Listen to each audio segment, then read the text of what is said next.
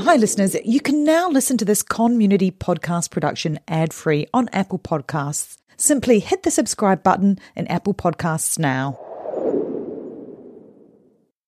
Something is creeping in. Don't follow it down. 24 hours ago, I found out the person that I've been dating for the last six months is a con man.